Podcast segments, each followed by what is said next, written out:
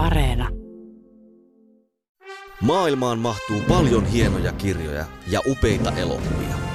Mutta monestako hienosta kirjasta on onnistuttu tekemään upea elokuva?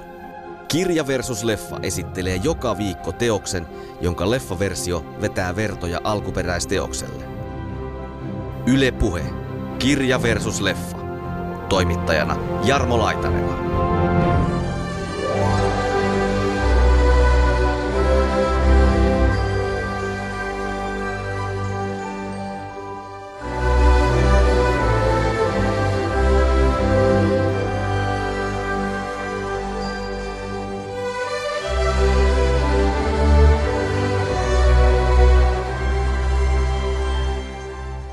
Alkottilla on semmoinen sanoma, että ei pidä antaa manipuloida itseään. Se on mun mielestä Alkottilta erittäin kestävä ja tärkeä viesti. Hän on kyllä aika tarkkaan sanoa sitä, että, että, se, että avioliitto on, se pitää miettiä tarkkaan, että, että kenet ottaa. Mm-hmm. Että ei tämä Alko suhtaudu siihen niin, kuin niin mustavalkoisesti, että hyvä olla itsellinen ja avioliitto on ihan niin kuin kamalaa alistumista, vaan sitä, että kyllähän nyt on myös aika yleisinhimillistä kaivata parisuhdetta, mutta elämä voi silti olla ihan hyvä ilmankin. Tai muutenkin mun mielestä niin tämä Alkot ja Osten jotenkin kohtaa, kohtaa toisensa ja sitten taas toisaalta Charlotte Bronten ja, ja Montgomeryn tämmöinen sisäiseen maailmaan mm. kääntyminen, niin ne tuntuu muodostavan kanssa tämmöisen parin. Mutta sitten on hauskaa, että sitten kuitenkin pikkunaisia varmaan on sitten lukijoilleen ollut samanlainen tällainen exemplum ja esimerkkitarina. Että et sieltä jää monia opetuksia mieleen, niin kuin, että älä anna auringon laskea vihasi yli. Kyllähän tämä, silloin kun tämä 1990-luvulla tuli tämä Gillian Armstrongin versio, niin olihan se todella vaikuttava. Mä oon just sen ikäinen milleniaali, että mulle se versio on se vuoden 1994 versio, Winona Forever. Se on vähän niin kuin sanottu, että tuntemattomassa sotilaassa nämä eri versiot oikeastaan alkaa kommentoida pikemminkin toisiaan kuin alkuperäistä kirjaa, niin näissä pikkunaisia elokuvissa myös on vähän sama. Nyt kun tulee tämä Greta Gerwigin uusi versio, niin mä epäilen menee vielä vahvemmin feministiseen suuntaan ja sillä niin edistykselliseen pään kuin mitä tämä lähdemateriaali.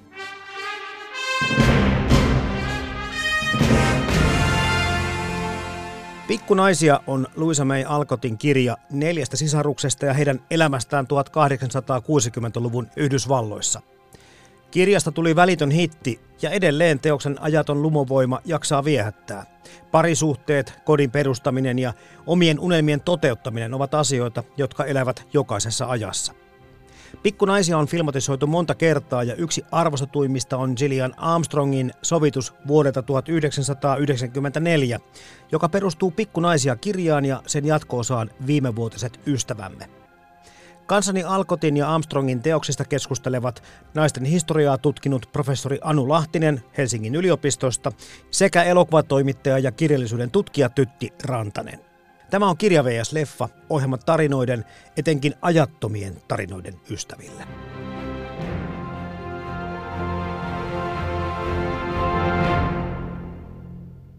Luisa May Alkotin tyttökirjallisuuden tunnustettu klassikko, tämä Pikkunaisia ja jatko-osansa Pikkunaisia kakkonen tai viimevuotiset ystävämme, kuinka vain tätä halutaan nimetä näitä teoksia, Mä en ollut näitä aikaisemmin lukenut ja kiitos tämän ohjelman jälleen kerran sain tarttua tällaiseen kirjaan ja osoittautui todellakin lukemisen ja kaiken hypetyksen arvoiseksi. Mutta sitten jos puhutaan siitä vähän niin kuin yleisesti, että Anu Lahtinen, Tytti Rantanen, että millainen kirja Pikkunaisia ja jatko-osa on?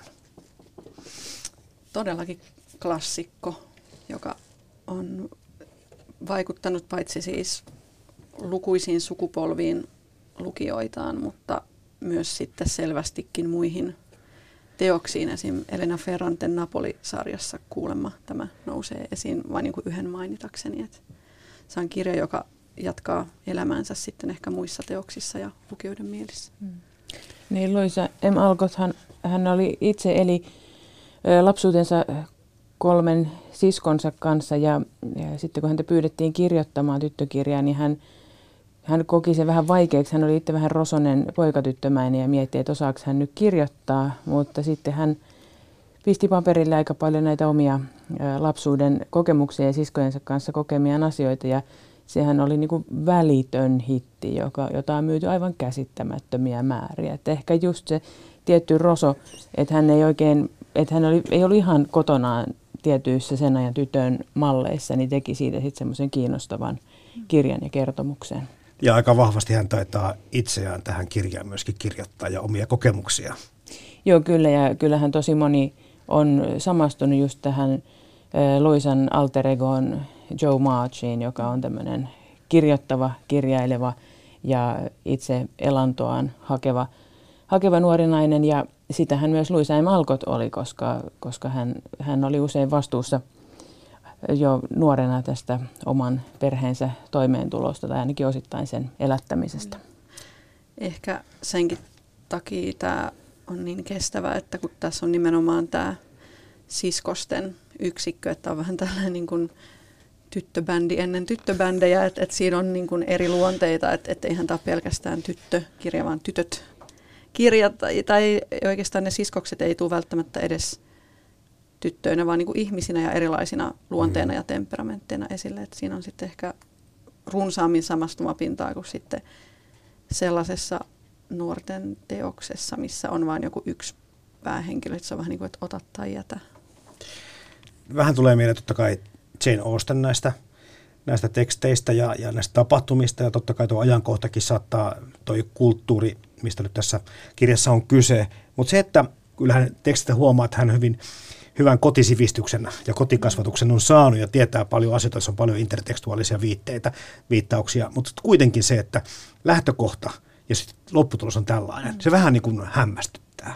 Joo, mutta, ehkä, mutta se on ehkä tämmöinen lastenkirjojen ja nuorten kirjojen yksi piirre, että, että nämä kestävimmät teokset on aika lahjakkaiden kirjailijoiden tekemiä ja heillä on saattanut olla alun perin intresseissä, että he kirjoittaisivat jotain tämmöistä niin aikuisten romaaneja, niin kuin Alkotkin kirjoitti myös tämmöisiä kauhuja, seikkailuja ja rakkausromaaneja, mutta ei niitä ole sitten muistettu. Mm. Että jollakin tavalla hän on sitten pistänyt myös tämän, tämän oman äm, sydämensä kuitenkin tähän kirjaan, vaikka kovalla kiireellä hän sen kirjoitti ja oli itse vähän epäluuloinen, että mitä hän, mitä hän tästä tulee. Että.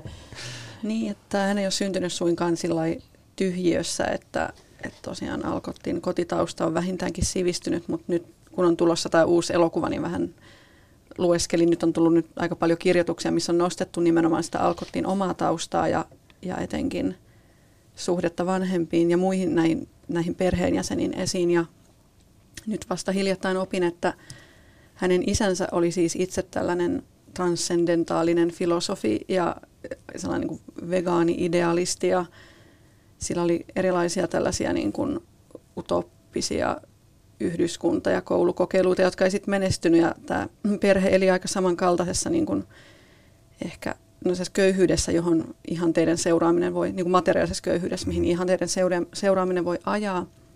Mutta heillä oli sitten ystäväpiirissään kuitenkin aikansa johtavia Amerikan itärannikon älyköitä, Thorota ja muita. You finished the Christmas bundles?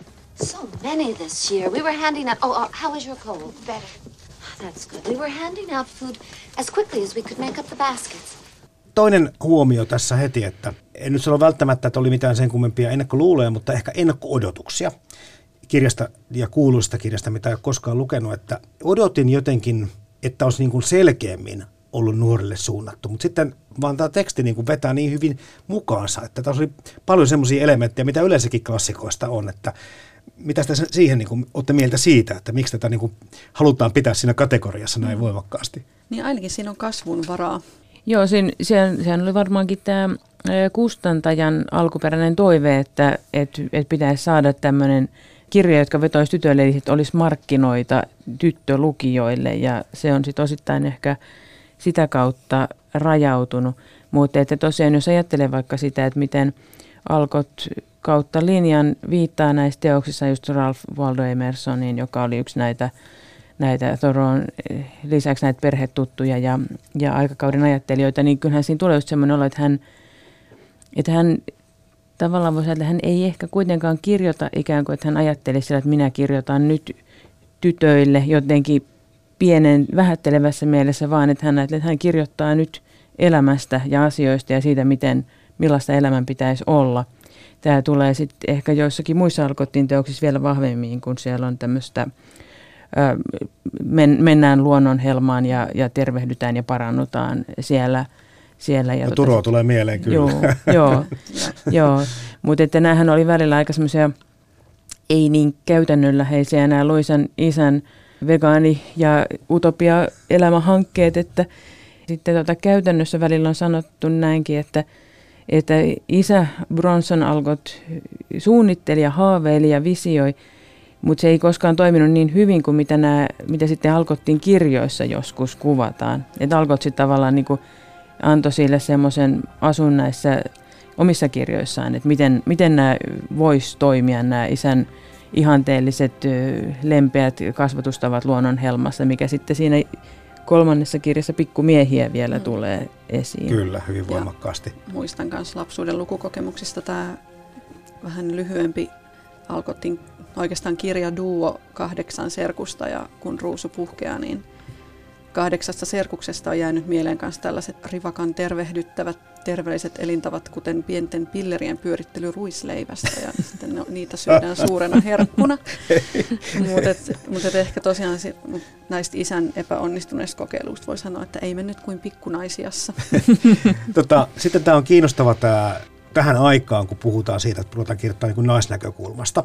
Sehän menee väkisinkin ehkä niin, että kun omassa perheessäni on sitten minä, lasten äiti ja kolme poikaa, eli meitä on tämmöinen neljä miestä ja yksi nainen. Se väkisinkin se kääntyy se arjen tekeminen ja, ja joskus semmoisen niin vähän maskuliiniseen suuntaan. Ja tästä sitten tuli mieleen, että okei, kun tässä on paljon naisia tässä perheessä, niin näkökulma on tämä, mutta jos se isä oli pikkusen tämmöinen niin kuin, en nyt sano haahuile, vaan taipuvainen, mutta ehkä kumminkin filosofinen tyyppi, niin nämä toimijat on tässä pelkästään naisia. Tämän romaanin tai koko romaanin sarjan moottorit ovat aina naiset. He toimittavat ja toimivat ja tekevät päätökset ja vievät koko ajan tarinaa eteenpäin. Ja tämän takia tämä oli myöskin hirveän virkistävää luettavaa. Kyllä.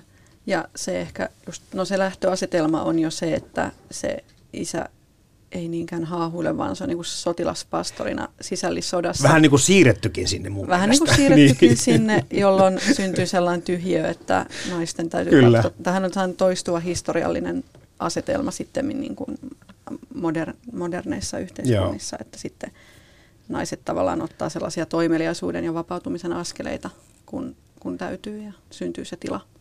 Kirja, ja kirjat etenevät tämmöisten keskustelujen ja toisille kerrottujen tarinoiden tai pienten tehtävien kautta. Ja, ja sitten on kaikenlaisia päämääriä, joita sitten äiti tuota, ihana sulonen marmee sitten tytöilleen pikkuhiljaa lempäästi opastaa ja näyttää, että tähän suuntaan ehkä ollaan menossa. Mitä teistä tuntuu tämä, tai miltä nykypäivän lukijasta tuntuu tämmöinen moraalistinen eetos, mikä tässä kuitenkin taustalla on? Siinä on tietysti vähän semmoisia hankalia elementtejä. Siis silloin, kun mä luin lapsena pikkunaisia, niin mä otin kaiken, kaikki, mitä tuli, kaikki, että pitää olla hyvin kilttiä, hillitä kiukkunsa ja, ja, olla, ja auttaa köyhiä ja – ja mitäs niitä oli vielä. Mutta sittenhän siellä on lisäksi, että, että pitää olla oma itsensä eikä, eikä yrittää päästä hinnalla millä tahansa naimisiin. Ja, ja, ja, ja sitten ja siellä on myöskin näitä naisten oikeuksia ja, ja että et lahjakkaat ja älykkäät naiset, heillä on paikkansa. Mä otin kaiken ihan täydestä, juu näin pitää mennä, tämä on, oike- on just niin kuin oikea järjestys elämässä. Ehkä se nyt aikuisena, kun noita lukee, ja mä oon kyllähän säännöllisesti lukenut Alkottia läpi, myöhemminkin, niin siinä tulee ehkä pikkusen sitten sitä, että vähän niin kuin liikaakin ehkä painotetaan sitä, että pitää unohtaa mm. itsensä ja, ja väistyä ja, ja hillitä itsensä, että, että se, se on ehkä se, mikä musta on, on pikkusen passee mm. siinä. Että toisaalta sitten kun Joe Marchkin kuitenkin aina menettää sen malttinsa ja, ja muuta, niin sitten se, ehkä se vähän tasapainottaa sitä, että nämä vahvat moraaliset ihanteet ei kuitenkaan ole koskaan mitään, mitä voisi täysin elää oikeasti, eikä niitä ehkä ihan täysin vakavissaan siinä kirjassakaan kaupata. Josh, I'm sorry. No, no, stay. It's not bad. Hiding place. I'm Laurie. Theodore Lawrence, but I'm, uh, I'm called Laurie. Joe March. Mä näkisin sen sellaisena, niin kuin sanoin, että tuossa on neljä erilaista temperamenttia ja luonnetta, että ehkä ne myös sitten edustaa jotain sellaista ihmisyyden skaalaa, millä se moraalinen neuvottelu joka tapauksessa tapahtuu. Ja ehkä se on just tämän teoksen sellainen niin kuin kestävyys ja rikkaus, että se ei sitten kuitenkaan ole niin mustavalkoinen. Ja musta tuntuu, että tämä elää, elää ajassa sillä että mulla on, mulla on sama kokemus kuin Anulla luki tätä lapsena, niin ei hirveästi kyseenalaistanut. Sitten mä muistan, että mä oon lukenut tämän yliopistossa ehkä ihan vähän päälle parikymppisenä ja niin kuin hirvittävän kyynisellä 00-luvulla. Ja silloin mä suhtaudun tähän aika sillä että no joo, he, he kriittisesti, että onpas vanhoillista. Mun nyt kun mä luin tämän ekaa kertaa varmaan sen koomin uudestaan, niin mä aloin taas uudelleen arvostaa kuitenkin sitä, sitä eetosta siinä. Ehkä sen takia, että nyt on niin hirvittävän aggressiiviset voimat valloillaan yhteiskunnallisessa puheessa. Ja sitten toisaalta mä oon viime vuosina ihaillut tällaista, tai ollut kiinnostunut tällaisesta amerikkalaisesta TV-ikonista kuin Mr. Rogers, joka lastenohjelmissaan painotti nimenomaan kiltteyden filosofiaa ja kiltteyden sanomaa. Että mä näen, että tämä Marchin tyttöjen äiti on ehkä sellainen esiversio siitä, koska tämä äiti, kuten myös Mr. Rogers, niiden pointti on se, että ihmisellä on myös negatiivisia tunteita ja kiukkua ja pikkumaisuutta ja suuttumista, mutta, ja niitä ei pidä sillä niin kuin kieltää tai kahlita, mutta niitä pitää työstää. Mm. Mutta onhan tässä kyllä välillä sellaisia, niin kuin, että et on siinä ehkä sit sellaisesta itsensä hillitsemisestä voi saada jotain passiivis-aggressiivista pientä nautintoa myös. Joo, tämä ihmisten hyveellisyys. Ehkä tässä vähän niin kuin voi nykilukijaa häiritä tai ihmetyttää ainakin. Mulle kuitenkin tuli mieleen, ehkä just tämä on tärkeässä roolissa, että missä vaiheessa tämän lukee. Uskon kyllä, että nuori lukija ottaisi tämän niin kuin mm. helposti vastaan. Sitten tulee se kriittinen vaihe kaikilla meillä. Mm varhaisaikuisuus, jossa sitten kaikki niin kuin tuntuu vähän sitten väärältä.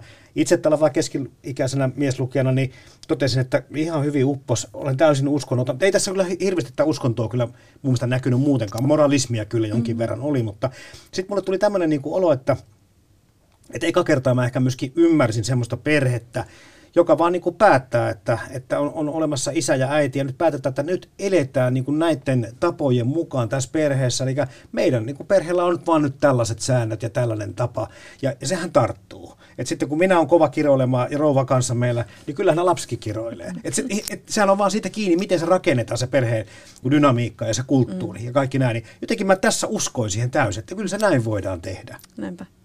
Mutta ehkä just se siinä moralismissa on, on ero, tai että tietyssä mielessä, että voisi lukea sellaisena ö, itseapu- tai itsen parannuskirjallisuutena, Kyllä. mikä nyt on myös hirvittävän suosittua, mutta että tässä on just se altruismi, se epäitsekkyys, kuitenkin se kantava voima, että ei, ei ole sellaista niin kuin, että Joe March herää joka aamu kello viideltä, koska se on voittajan tunti.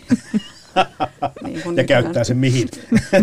tota. Tietenkin maineen ja kunnian tavoitteluun ja niin kuin kreaamiseen. Joo, mutta tähän liittyen se ihan pikkusen se tökkäs. Mä ajattelin, että tähänkö tämä mullakin jäänyt tämä homma, kun sitten se kirjahan alkaa siitä, kun tämä Martsin perhe vie sen aamiaisen mm. niille, niille vähäosaisille naapurille, jotka ovat täysin niin kuin nälkää näkemässä. Ja heti saman tien rikas naapuri taas sitten Jep. kutsuvat he syömään. Mä ajattelin, nythän tämä alkoi, mutta sitten kyllä onneksi rauhoittuu sitten se semmoinen hyvä aina palkitaan, hyvät teot kantavat hedelmää tai muuta. Että kyllä se sitten niin kuin menee parempaan suuntaan. Niin, hyvä voidaan palkita myös tulirokolla.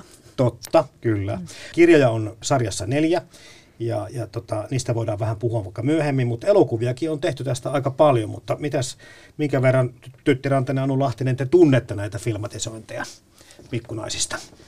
No mä heti hoidan itseni pois alta, koska Anu tuntee niin paljon laajemmin ja paremmin, että, että mä oon just sen ikäinen milleniaali, että mulle se versio on se vuoden 1994 versio. Mistä tänään puhutaan? Mistä tänään puhutaan? Winona Forever. Mun näkökulmasta tämä vuoden 1949 Technicolor-filmatisointi on ikään kuin se oma lapsuuden elämys. Ja sitten mä oon nähnyt muutaman kerran tämän 1933 versio, mustavalkoisen puhutun version, jossa on Catherine Hepburn. Ja se on, Catherine Hepburn on mun mielestä oikeastaan se The Joe. Että et se on niin just siihen, siihen semmoiseen poikamaiseen, rososeen, kulmikkaaseen esiintymistapaan istuu niin ihanasti.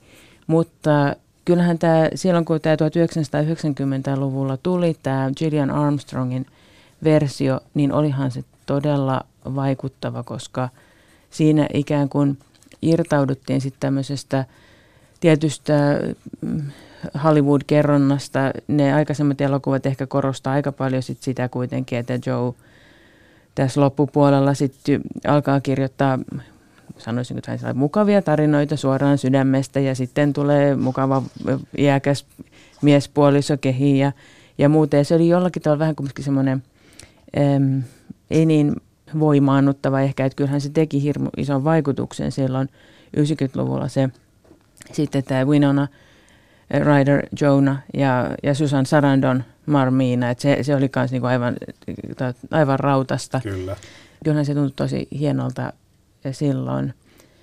Mutta siitäkin on, huomasin tuossa, että siitä on, on niin elokuvatutkimuksissa esitetty sitten kritiikkiä siitä 90-luvun elokuvasta, että siinä on aika vahvoja tämmöisiä feministisiä kannanottoja, että naisilla pitää olla äänioikeus ja naisilla pitää olla oikeus tulla arvostetuksi ja näin poispäin. Ja jossakin feministisissä kritiikeissä on sitten lähdetty vähän siitä, että, että siinä ikään kuin ajat, esitetään tilanne sillä tavalla, niin kuin 1860-luvulla tasa-arvo olisi ollut jo toteutunut, että se on vaan semmoinen niin julistamisen kyllä, asia ja, ja sitten kaikki on ihan, että oh, wow, Marmi sanoi, että naiset on tasa-arvoisia, okei, okay, ei mitään ongelmaa. I only care what you think of yourself. If you feel your value lies in being merely decorative, I fear that someday you might find yourself believing that's all that you really are. Se oli nimenomaan musta kanssa tuotu niin kuin nykyaikaan, mm. jos vertaa näihin vanhoihin filmeihin. Se on, että mm. se niin kuin, tämän päivän katsoja tajuaa tämän 94 mm. Gillian Armstrongin e- elokuvan paljon paremmin, jos vertaa näihin vanhoihin, kun miettii, että mitä ihmettä tuolla tuohon aikaan on vielä tapahtunut maailmalla. Joo, mutta mä epäilen, että nyt kun tulee tämä Greta Gerwigin uusi versio, jota emme kai kukaan meistä ole vielä nähneet, koska se ei vielä ole Suomen tullut, niin mä epäilen, että se sit menee vielä vahvemmin feministiseen suuntaan ja sillä niin edistyksellisen pään kuin mitä tämä lähdemateriaali antaa. Trailerit kyllä lupaavat paljon. Tosi jännän, jännän näköistä, että, mutta mä ajattelen, että en tiedä, mutta ajattelen, että ehkä siinä voisi olla siinä uudessa versiossa sitten vähän tämmöinen monimutkaisempi suhde myöskin, ainakin mm. mitä siinä oli näitä välähdyksiä jostain Joesta selittämässä Kyllä. kirjan sisältöä, että niin. siinä on vähän niin kuin sitä, että miten, miten nyt kertoo, ja että se ei ole niin semmoinen voittokulku kuin ehkä siinä 90-luvun mm, versiossa, että mm. tästä vaan menen ja julistan, vaan, vaan tota se on, on tämmöistä neuvotteluja. Ainahan elokuva on tiivistetty ja sitten otettu pois paljon kohtauksia ja henkilöhahmoja pois ja muuta, mutta eka kerran mulle tuli sellainen olo, että onneksi olin lukenut tämän kirjan aikaisemmin, tai nämä molemmat pikkunaisia ykkösen ja kakkosen, koska tässä on, tämä oli aika nopea tempanen. Että ne tapahtumat seurasivat niin, niin nopeasti toinen toisiaan, että en olisi ehkä uskonut sitä niin paljon, jos en olisi lukenut tätä kirjasarjaa. Kaikissa leffoissa ei tule tämmöistä oloa, mutta tässä vähän tuli mulle. Mm.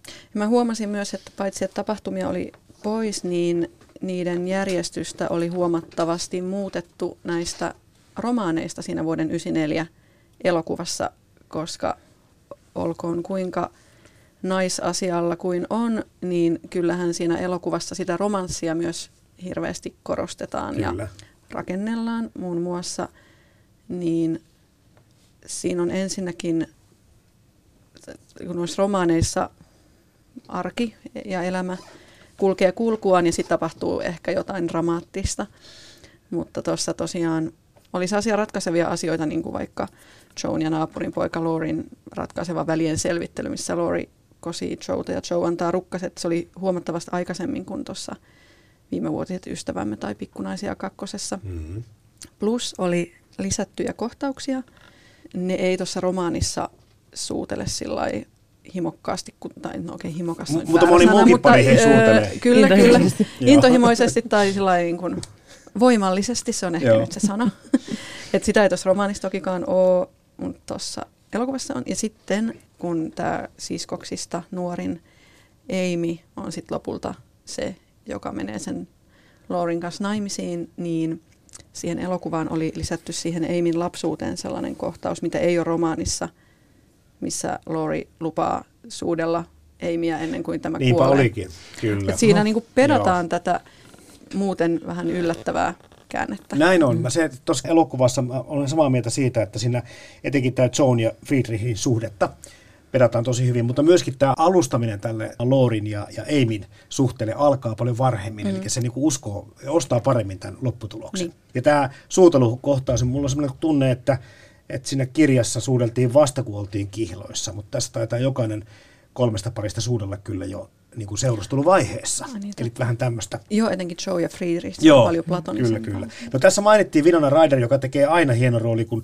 pikkusen pitää olla poikkiteloin niin kuin muiden kanssa. Hän, hänelle sopii nämä roolit loistavasti. Susan Saradon, Marmiina todella hyvä. No Trini Alvarado, hyvin uskottava Meginä, mutta sitten mulle teki tämä Beth, joka oli kirjassa vähän niin kuin vaikeasti ymmärrettävä hahmo, mutta Claire Danes tekee niin hienon.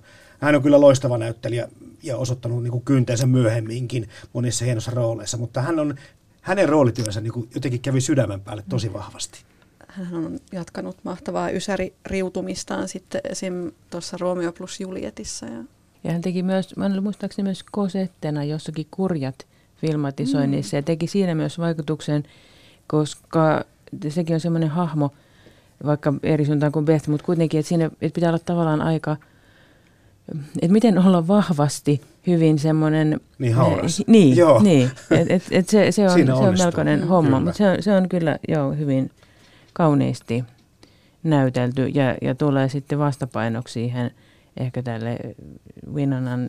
Elinvoimalle. Ja, joo, joo, ja kipinöinnille. On romaanissakin. Joo. Samaten toi Kirsten Dunst, joo, on, on todella hyvä, ei minä. Et se, oh. se tota, valitettavasti ihan sitten Samata Matis ei ihan pärjää sitten hänelle taas aikuis mm. Eimin roolissa. Että, mutta sitten itsekin kipuilin vähän näitä tiettyjä hahmoja kanssa ja tuo Lauri Lorenz oli kanssa semmoinen hahmo, että mietin kirjasta koko ajan, että mitä se niin pelleilee ja mitä se esittää. Mutta sitten Christian Bale valotti uskon, että kyllähän tämmöisiä poikamaisia veijareita niin voi olla ja onkin olemassa. Että hänkin jotenkin tuossa elokuvassa selittää mulle paljon paremmin sen kirjan hahmon. Musta on aina kiehtovaa miettiä näyttelijöiden filmografioita, että miten, miten niissä on joku salattu yhteys, että, että onko niin kuin American Psycho sitten Teddy Lawrencein pimeä puoli. No joo, ja sitten tämä Friedrich Baeria esittävä henkilö, hän on myöhemmin sitten ollut tässä terapiassa sarjassa niin, tämmöisenä Gabriel hyvin Byrne. angstisena psykoterapeuttina. Kyllä, että. Gabriel Byrne on kyllä vaikuttava tällaisena vanhempana saksalaisprofessorina, joka sitten yksi leffan parhaita hahmoja on, myöskin. Mä oon, mä oon ollut mm. aina Team Friedrich ehdottomasti. Joo. Tämähän jako hirveästi lukijoiden mielipiteet, jos nyt parilla sanalla kommentoidaan Joan sydämen asioita tässä välissä, koska kyllä, tämä kyllä. liittyy niin olennaisesti, Joo. että, että Alkothan olisi halunnut jättää hänet naimattomaksi, mutta sitten oli koko ajan just se siinä ekan osan jälkeen, että kai Teddy ja Joe saavat toisensa. Sitten Alkot oli kai vähän niin kuin läpällä naittanut Joan tällaiselle vanhemmalle kummalliselle saksalaisprofessorille, mutta, mutta mä oon kyllä aina, aina ollut tämän valinnan kannalla. Mm. Ja näin. Eikä se ikäero tota, nyt niinku tuntunut mitenkään radikaalilta kuitenkaan tuossa. Eikä se, on, se, niin. se on mielenkiintoista, että, että lapsena kun lukin, niin ajattelin, että se on sellainen niin kuin vanha, Kyllä. tai sillä se niin kehystettiin. Haudan partaa. Joo, mutta sitten tuolla, niin tämä oli ihan vii, uuden suomennoksen, mä luin tämän uuden suomennoksen, tämä oli ihan viimeisillä, tai silloin kun se, nämä tota, sitten menevät yhteen, Joe ja Friedrich, niin siellä todetaan, että 40-vuotias mies on parhaassa iässään. Mutta se vaan tuohon aikaan varmaan oli jo niin kuin vanha niin, mies, mutta nythän ja, se on jo... Ja sitten se Gabriel Burns on sellainen niin kuin, charmantti vanhempi mies, mutta mä oon hyvin huolissani tästä uudesta versiosta, että onko se tarpeeksi vanhan oloinen toi Louis Garrel. Oh, you have quite a library. Did you bring all these books from Germany? A few of them. May I? Of course.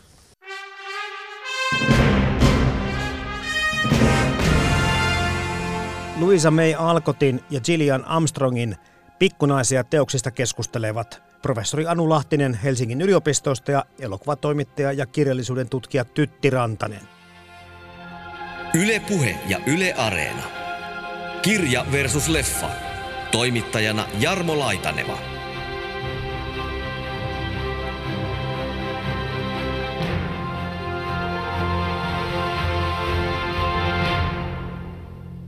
Mennään sitten teidän ensimmäisiin kokemuksiin. Se on aina kiinnostavaa. Te jo vähän avasittekin sitä, että olette jo aika varhain pikkunaisia ykkösen ja kakkosen lukeneet, mutta pystyttekö te yhtään palattelemaan mieleen Anu Lahtinen, Tytti Rantanen, sitä, että oliko se millainen kokemus silloin aikana?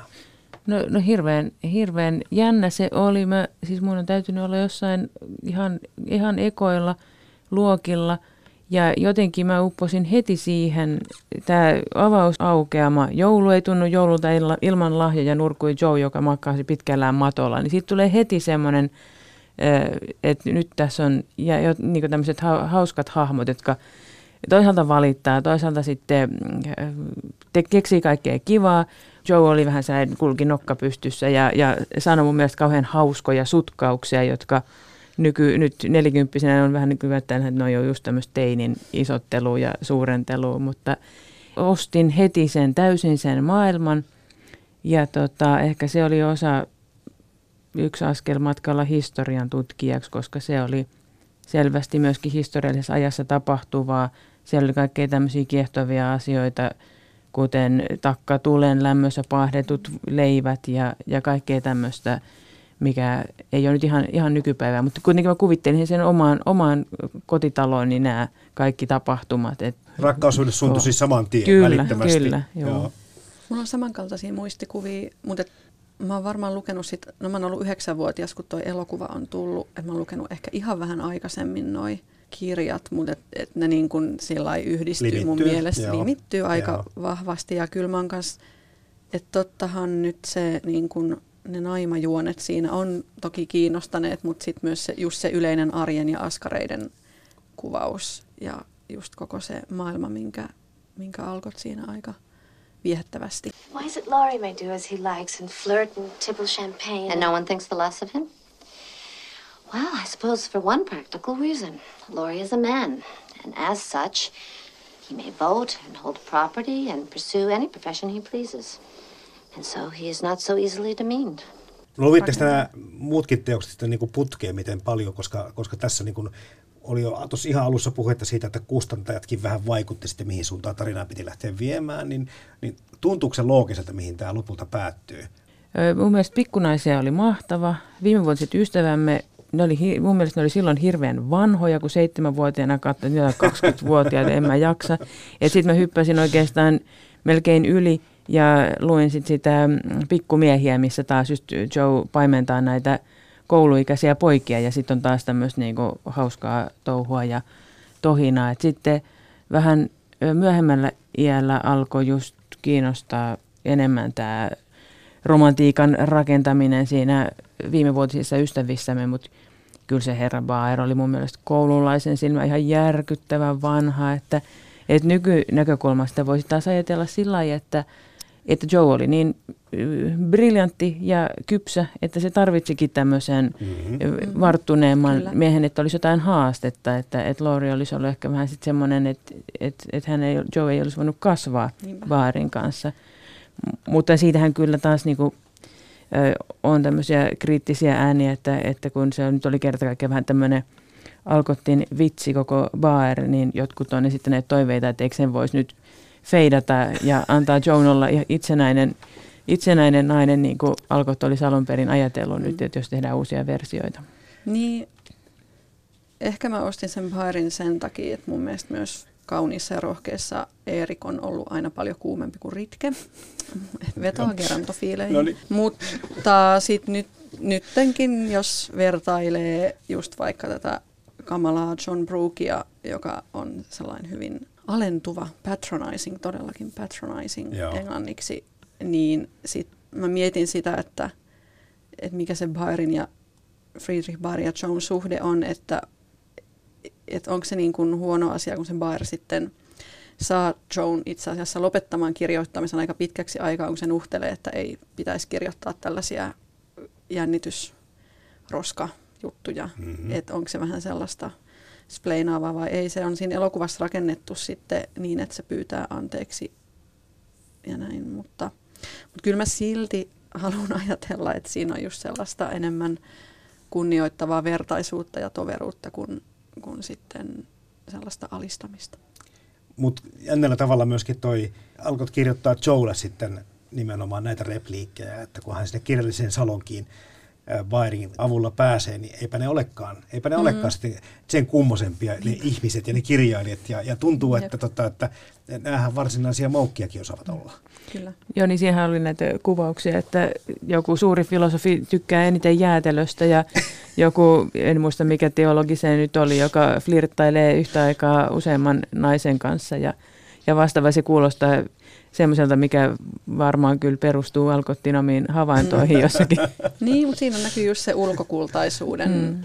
kritisoiminen, että samalla tavalla sitten Meg ja Amy, jotka enemmän ihan noin sellaisia hienoja, mutta pintapuolisia seurapiirejä, niin sitten mm. myös saavat oppia, että siellä Joo, ja, on silkkoa sisällä. Joo, ja se on, se on mun mielestä Alkottilta erittäin kestävä ja tärkeä viesti, mikä tulee sitten joissakin muissakin hänen kirjoissa ehkä vielä vahvemmin, että hän on, hän on kyllä aika tarkka, tarkkaan sanoa sitä, että, että, se, että avioliitto on, se pitää miettiä tarkkaan, että, että kenet ottaa. Mm-hmm. Varsinkin tuossa teoksessa, kun ruusu puhkeaa, siinä on tämmöinen no, alkoholisoitunut nuori kosija, ja, joka kuitenkin on hirveän hurmaava. Ja, ja siinä Alkot on tosi tarkka siinä ja, ja tämän sankarittaren ympäristö että tämä ei käy. Et jotkut on vain oh, hurmaava mies, mutta, mutta tota, niin se, se siirretään syrjään sitten se kosia. Niin vähän samaa mun mielestä on näissä Alkottin myöskin pikkunaisissa, että, että mm. siinä, siinä niin kuin voi ajatella siihen aikaan avioero ei ollut, ei ollut optio. Mm. Että se täytyy oikeasti miettiä. Se on aika katastrofi, jos, jos niin kuin vaan mm. miettimättä nappaa jonkun hurmaavan sanot, on tämä sanonta katuilo, kotisuru, niin semmoista ei kannata ottaa rinnalle ja siinä alkot on aika tarkkana.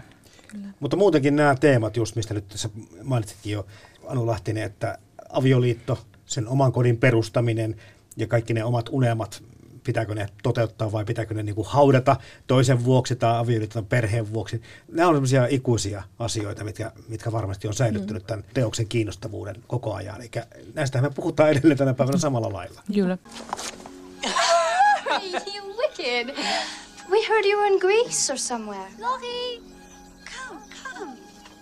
You've been much occupied with business, I'm sure. I'm not pursuing business just now. Grandfather agreed I should uh, concentrate on my music for a while. Mutta sitten myös kaiken sen ohella just se, mistä mä mainitsin aiemmin, se it, itsen parannus tai mm. sellainen luonteen kehittäminen, että itse asiassa varmaan sen takia toi ensimmäinen osa on aika jäntevä sitten kuitenkin.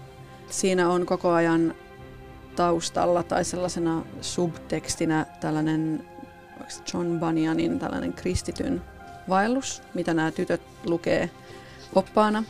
Ja tää on, mä muistan myös, että silloin kun mä ala-asteella luin, luin pikkunaisia, niin mä sitten myös Otsolan kirjastosta kaivoin jonkun lasten version siitä kristityn vaelluksesta, mutta se nyt ei sitten ollutkaan niin hohdokas kuin millaisen kuvan siitä oli pikkunaisissa saanut. Tai en kiinnostunut siitä sitten, en ottanut sitä omaksi oppaakseni. Mutta nyt kun mä mietin tätä, että mikä näiden teosten suhde on, niin, niin on kyllä tämä matkakirjallisuus ja matkan, matkan, verta, matkan metaforana tai jonain niin allegoriana, että, että kyllähän kirjallisuushistoriassa just matkan ympärille on punottu kaikenlaisia esityksiä maailmasta ja ihmisestä, niin kuin vaikka satiirinen Gulliverin retket. Mutta sitten just tämä kristityvaellus on selvästi just tällainen exemplum, tällainen esimerkkitarina, mm-hmm. jonka avulla nämä tytöt sitten jäsentävät erilaisia koettelemuksiaan ja, ja tota, ilojaan. Mutta sitten on hauskaa, että sitten kuitenkin pikkunaisia varmaan on sitten lukijoilleen ollut samanlainen tällainen exemplum ja esimerkkitarina. Että et sieltä jää monia opetuksia mieleen, niin kuin, että älä anna auringon laskea vihasi yli. Kyllä, muuta. joka on ihan hienosti sanottu kyllä edelleen. Niin. Hyvä, hyvä ja, ja sitten just se, että tämä ei ole nyt mikään sankarin matka todellakaan, vaan kristityn vaellus. Mm. May I present my wife. Joe. Oh, oh my. Yksi asia, mikä mulla oli lapsena tärkeää näissä pikkunaisissa, oli se, että siellä oli ikään kuin, siellä avautui tämmöisiä ikkunoita muihin kirjoihin ja maailmoihin. Ja, ja myöskin vähän semmoisia vaikeisia asioita. Mä muistan, että siinä esimerkiksi puhuttiin luostarista. Mä mietin, että mikä se on, mistä voi olla kysymys. Ja sitten sit oli just niinku viittauksia Emerson, kristityn vaellus, Pickwick-kerho, eli siis nämä Dickensin tekstit. Niin, niin kyllä sen tuloksena mäkin just kaivoin esiin kristityn vaelluksen, koitin lukea Pickwick-kerhon jälkeen jääneitä papereita, ei oikein napannut, mutta Oliver Twist nappasi sitten. Et se on niin tämmöinen, jos nyt on tämmöinen positiivinen porttiteoria, että ensin lukee pikkunaisia ja kohta lukee Dickensia ja, ja sitten Shakespearea, että siinä on niin tämmöinen, tämmöisiä ihan hauskoja, hauskoja, ja se on hirveän kiva, että Alkot kirjoitti sinne näitä tämmöisiä mm. vähän vaikeampia asioita, mitä lapsi ei ehkä ihan ymmärrä, mutta ei haittaa, että hän kohtaa ne siinä ekaa kertaa ohi menneen. Ivanhoe mainitaan ja mä muistan kyllä Joo. Scottia junnuna lukeneeni kyllä ja, ja, aika paljon tykkäsin kyllä. Niin ja sitten vielä viitataan tähän näihin antiikin sankareihin, Alkibiadeihin ja, ja Sokrates mainitaan Joo. siellä, että tätäkin tuodaan sitten sieltä vielä. Puhutaan kentaureista, oliko kykloopitkin mukana. Että siinä kaikkien tämmöistä mytologiakin tuodaan aika vahvasti sitten siihen Kyllä. mukaan. Tästä ei nyt hirveän kauan ole, kun tuli tehtyä sitten kirja vs. leffajaksi tästä Tuulenviemää, joka on 1936 mm. kirjoitettu. Ja samassa sodassahan sitten Martsin perheen isä on, joskin sitten tämä on kirjoitettu tämä pikkunaisia pohjoisvaltioiden näkökulmasta. Ja sota jää aika ohueksi, kuvailu on aika vähäistä, että se isä on vaan siirretty rintamalle, että kotona voi sitten kaikenlaisia tapahtumia kuvata ja muuta, mutta oli kiva kuitenkin niin lukea vähän niin kuin toista näkökulmasta samasta ajasta ja samasta sodasta. Joo, ja mä muista mainitsin, kun mä siinä, kun mä olin tuulen viemässä vieraanasi mutta siinä on just se hauska päällekkäisyys, että samoihin aikoihin luin myös Tuulen viemään, enkä tajunnut, että tässä on niin kuin, Aa, ollaan niin, niin nuorena sen. Joo, joo, kyllä, kyllä. Ja, tai no, ehkä vähän näiden jälkeen, että jos mä luin näin 8-9-vuotiaana, niin ehkä sitten 90-vuotiaana. Mutta en niin kuin ollenkaan hahmottanut, että tässä ollaan nyt niin kuin rintamalinjan molemmin tai vastakkaisin puolin. Ja sitten toisaalta, kun ei silloin myöskään hahmottanut, että, että kun tämähän on aika aika piankin sisällissodan jälkeen ilmestynyt tämä Pikkunaisia. 68, 68, että siinä ei ole kauhean montaa vuotta. Sen sijaan se tuulenviemää, jota myös luin ikään kuin historiallista dokumenttia tajuamatta, että se oli oikeasti 1930-luvulta, että siinä on aika mm-hmm. monta vuosikymmentä. Kyllä. Niin nyt mä tällä kertaa mietin, että, että onkohan tämä pikkunaisia kuitenkin, että, että onks, miten se on sitten vaikuttanut – onko se vaikuttanut Mitchelliin, joka toisaalta on syvän etelän kasvatti, vai onko se ollut jotenkin, että et onko tätä luettu myös sitten etelässä? En tiedä. Varmaan joku kirjallisuushistorioitsija voisi tämänkin kaivaa esiin, mutta et, et onhan tässä just sellaista samanlaista niin kuin naisten toimeliaisuutta, kun sitten on. Scarlett O'Harakin joutuu tosiaan käärimään. Kyllä se Joan serkku saattaa olla. Niin.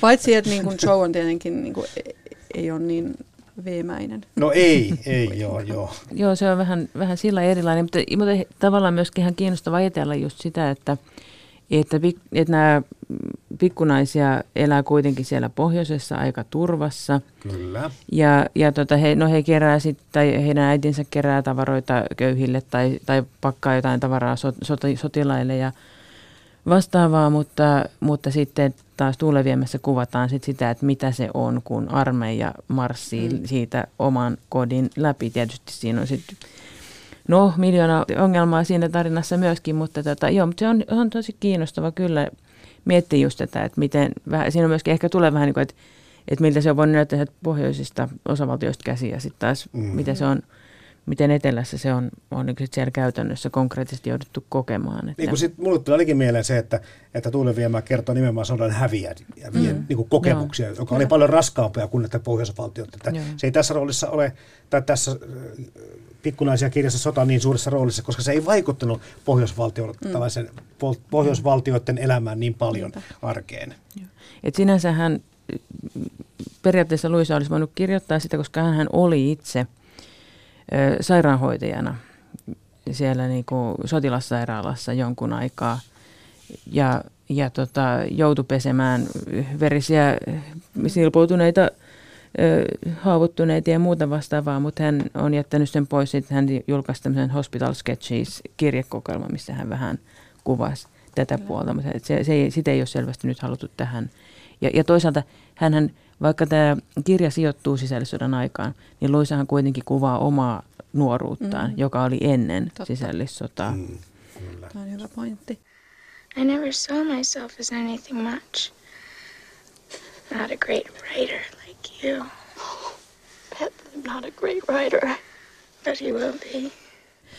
Se on myös muutamaan otteeseen mainitaan vapautetut orjat ja niiden sijoittuminen nyt sitten yhteiskuntaan. Mutta mielenkiintoista on sitten, että sitten tavallaan, että jos syvässä etelässä on nämä niin kuin rotukamppailut ja rasismi, niin sitten miten se, minkälaista on sitten pohjoisen rasismi, että, että siellä on sitten taas nämä niin kuin Euroopasta tulleet siirtolaiset. Tämä on että se, se Bayer on kyllä. sellainen niin kuin eksentrinen saksalaisfilosofi, mutta kyllä niin kuin irlantilaisia dumaillaan ihan hirveästi. Ne saa kyytiä, mutta sitten pitää myöskin muistaa, että naapurin Lauri oli, oli puoliksi Ai niin, italialainen. totta, totta mutta Että se on taas sellainen tu- toivottu maahan, Joo, että se on kyllä. sellainen musikaalinen Niin ja hän- häntä komea. ihaillaan sen takia. Sitten on tuohon nämä niin Hummelin perhe, joka, josta Beth saa tulirokon, joka sitten hän sitten sen jälkiseurauksena riutuu pois tästä maailmasta, niin ne on sitten sellaisia niin kuin resuisia, köyhiä saksalaisia. Ja... Mm.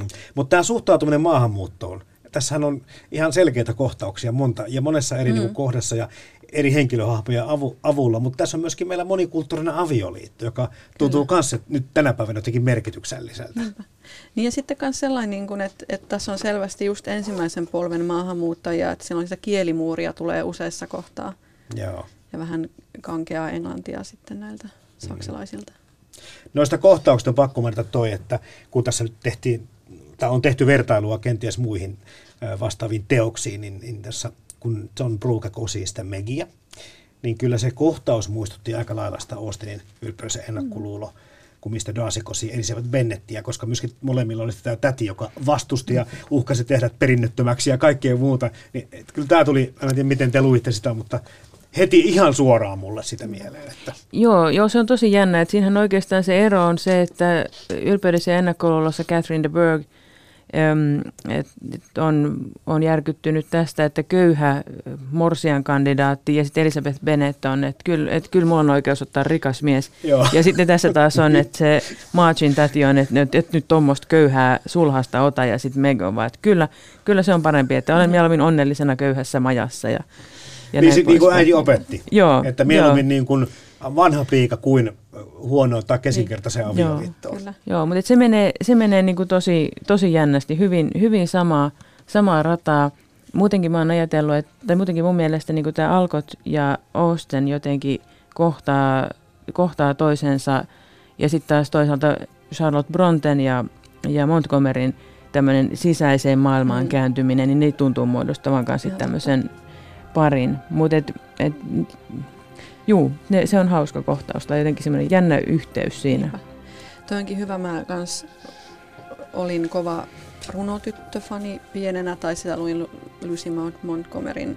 Luin sitä mieluummin kuin Anna-sarjaa, joka jätti mut sitten paljon kylmemmäksi. Tiedän, että tämäkin jakaa mielipiteitä. Mutta niitä on myös kyllä kiinnostava vertailla just sitä, että min- minkälaisena se kirjallinen harrastuneisuus näyttää, että onko se just tuollaista vähän esoteerista ja sisäänpäin kääntynyttä vai sitten sellaista, niin kuin, että Joella se on niin ulospäin suuntautunutta. Mutta kyllä kans mä oon miettinyt, että mielenkiintoista on vertailla sitten vaikka niin kuin runotytön, miksei myös Anna-sarjan ja pikkunaisen, että miten, minkälaisia ne mieskuvaukset on tai ne niin kuin lemmenkohteet. Että mun mielestä Alkot on itse asiassa kyllä ehkä parempi kuvaamaan miehiä kuin Montgomery, tai ainakin ne miehet on jotenkin tavallaan pidettävämpiä. Et siinä runotyttösarjassa se äh, hassu, että molemmissa on muuten Teddy, mutta se runotyttösarjan Teddy on kyllä sellainen mies vailla ominaisuuksia, että se on niinku se kaipauksen kohde ja se on kauhean niinku riipaisevaa ja romanttista se niinku, tavallaan se tunteen kuvaus, mutta sitten se Teddy itse siitä ei saa mitään otetta, että mi- minkälainen se on. Sen sijaan sitten siinä on myös tämä niinku vanhempi kirjallisesti sivistynyt pönttöselkä priest, joka on sitten sellainen jotenkin dekadentti hahmo ja mistä kannattaa pysyä kaukana. Mm. Et, et se on taas vähän niin kuin sitten taas ton Friedrich Bayerin sellainen pimeä puoli. Mm. Well, when I didn't hear from you, well, I, I thought you hated it. Oh, no, no. Reading your book was like opening a window into your heart.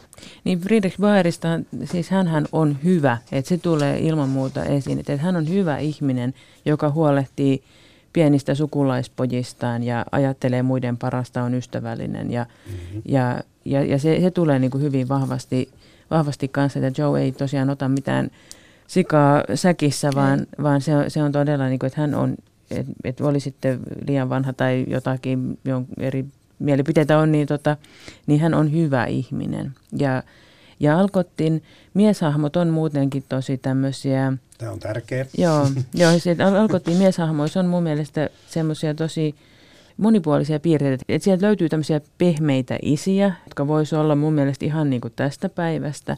Siellä on, on myöskin tota veljiä, jotka näissä pikkunais, pikkunaisilla ei ole veljiä, mutta muuten tulee vastaan vaikka pikkumiehistä tämmöisiä veljiä, jotka on siskojensa tukena tai tämmöistä niin hyvää siskoveli dynamiikkaa ja, ja vastaavaa. Että sillä mun mielestä nämä on, nyt kun on itsellä lapsia, niin, niin kyllä mä aina välillä sitten joissain kohdissa lähden vähän niin kuin sieltä alkoittiin näiden mm-hmm. veli, sisar, miessuhteiden kautta miettiä jotain juttuja. Että, ja ajattelen, että kyllä se aika hyvin, nämä, helkkari hyvin mietti nämä tietyt asiat. Mm. Oliko he sitten se transcendentiaalinen isä vai joku ihan, ihan tai joku, jota, mikä puuttuu omasta kotoa, mutta, mutta ne on, on kiinnostavia ne mieshahmot siinä Joo, mielessä. valoisaa kasvatusfilosofiaa. Mm.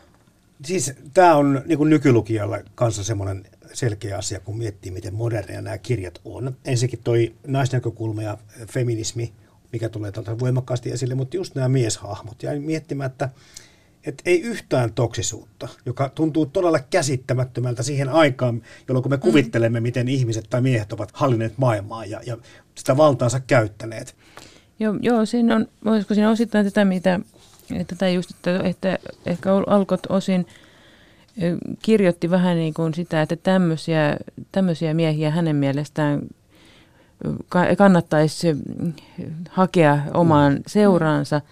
Ja tota, sitten toisaalta ehkä se myös kuvastaa, se voi myös kertoa siitä, että ehkä ei se ollut ihan niin yksioikoista silloinkaan 1800-luvulla, että ainakin näissä hänen lähipiireissään on voinut olla, olla tota monenlaisia miehiä. Mutta se, se, se kuvaus on, on sellainen niin kuin kiinnostava. Ehkä siellä tulee joskus jotain pieniä piikkejä, vähän, oliko se siinä kun Lori sitten päättää luopua Joesta tai jotakin, niin sitten sit se on vähän sellainen, että no, kyllä mä nyt koko ajan olinkin tässä vaikeissa etsi jotain muuta elämääni, niin että et ei se nyt ollut Eimin idea tai mitähän siinä olikin, mm. olikin mutta, tota, mutta on hyvin, hyvin sympaattisia hahmoja, jotka on jäänyt itsellä sillä elämään mielessä tämmöisenä hyvinä malleina tavallaan. Joo, ja siinäkin on sitten kuitenkin annettu runsaasti tilaa sille Lorin mielen myllerrykselle, kun hän on ensin saanut rukkaset ja sitten kehittää tosi pitkästä ystävyydestä tämän ihastuksensa pikkusiskoon, niin sitten pohjan hyvälle avioliitolle, että, että se ei niin kuin ole, niin kuin se Montgomeryn Teddy on, tuntuu sellaiselta tyhjältä kuorelta tai sellaiselta ihme kiiltokuvalta, missä ei ole mitään sisällä, niin tuossa kuitenkin me saadaan seurata se Lorin ajatusprosessi aika tarkkaankin. Mm. Ja mä muistan, kun mä olen lukenut jossain vaiheessa luin loppuun niin runotyttösarjan ja sitten he, Teddy ja Emili saavat toisensa, niin sitten mä vaan kirjoitin sen loppuun, no, mutta ne on olleet erossa monta vuotta, ei, ei ne tunne toisiaan. Et, mi, mi, et, et, mitä tässä nyt voi tulla? Kivaa, rakastamme toisiamme, mutta mikä mutta on se oikein, tu, oikein tulevaisuus? Että et nämä, nämä on sillä enemmän, enemmän niin kuin jalat, jalat maassa, vaikka, vaikka välillä syvästi rakastuneita nämä mm. alkottiin parisuhteiden osapuolet. Mm. Niin ja siinä on myös sellaista alkottiin juurevaa huumoria, että, että show on hetken aikaa huolissaan, kun se antaa rukkaset sille omalle Tedilleen, että, että hyppääkö se järveen, mutta se lähteekin rivakasti soutamaan se Loristen niin purkamaan paineita. Joo.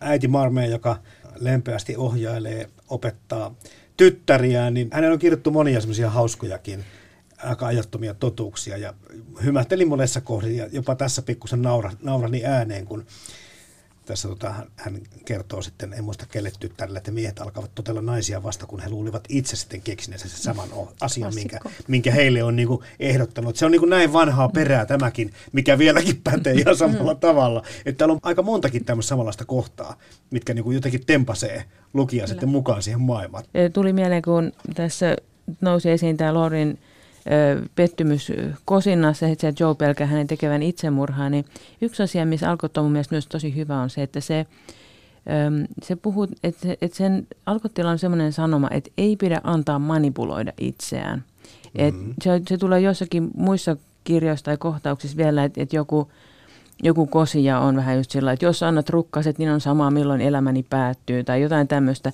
Niin nämä sankarittaret on siinä hyvin selkeitä, että, että älä, älä rupea pelaa tuommoista peliä, että mä en, mä en lähde tuommoiseen peliin. Mm. Se on mun mielestä kauhean kans tämmöinen niin selkeästi ajateltu, että ei ole romanttista, että joku uhkailee tai manipuloi tai, tai vaatii jotakin kohtuuttomia, vaan, vaan se, on, se, on, se on romanttista, että joku on, on rehti ja tekee mitä sanoo ja osoittaa kunnon teoilla, että millainen mm. ihminen on.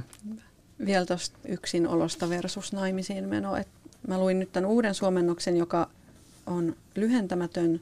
En mä silloin lapsena ajatellut sitä vanha suomennosta, että mitä siitä puuttuu.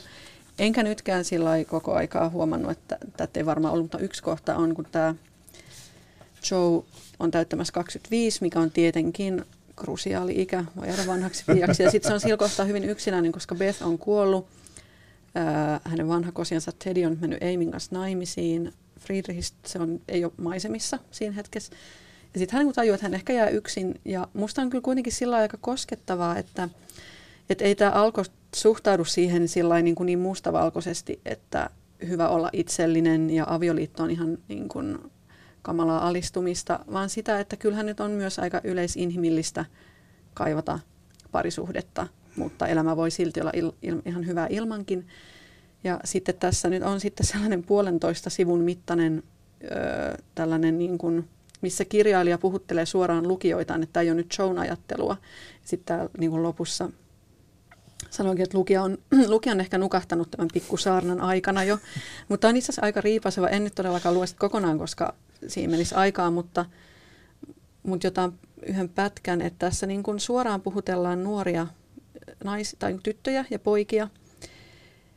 Näin, että älkää rakkaat tytöt naurako ikäneidoille, sillä yksinkertaisten asujen alla tasaisesti sykkiviin sydämiin kätkeytyy usein hyvin herkkiä ja traagisia romansseja, ja kuihtuneet kasvot ovat kauniita Jumalan silmissä, koska ne kertovat monista ääneti tehdyistä uhrauksista, niin nuoruuden, terveyden, kunnianhimon kuin itse rakkaudenkin. No siis suomeksi sanottuna, että ei, ei ole ehkä mennyt ihmisasiat sit parhain päin, mutta sitten täällä kuitenkin tuodaan sit esiin, että, että miten sitten tällaiset sukujen vanhat piiat saattaa niin kuin hoitaa muiden lapsia, parsia niiden sukkia ja antaa niille pikkukolikoita ja muutenkin sillä olla sellaisia niin kuin suojelevia hahmoja.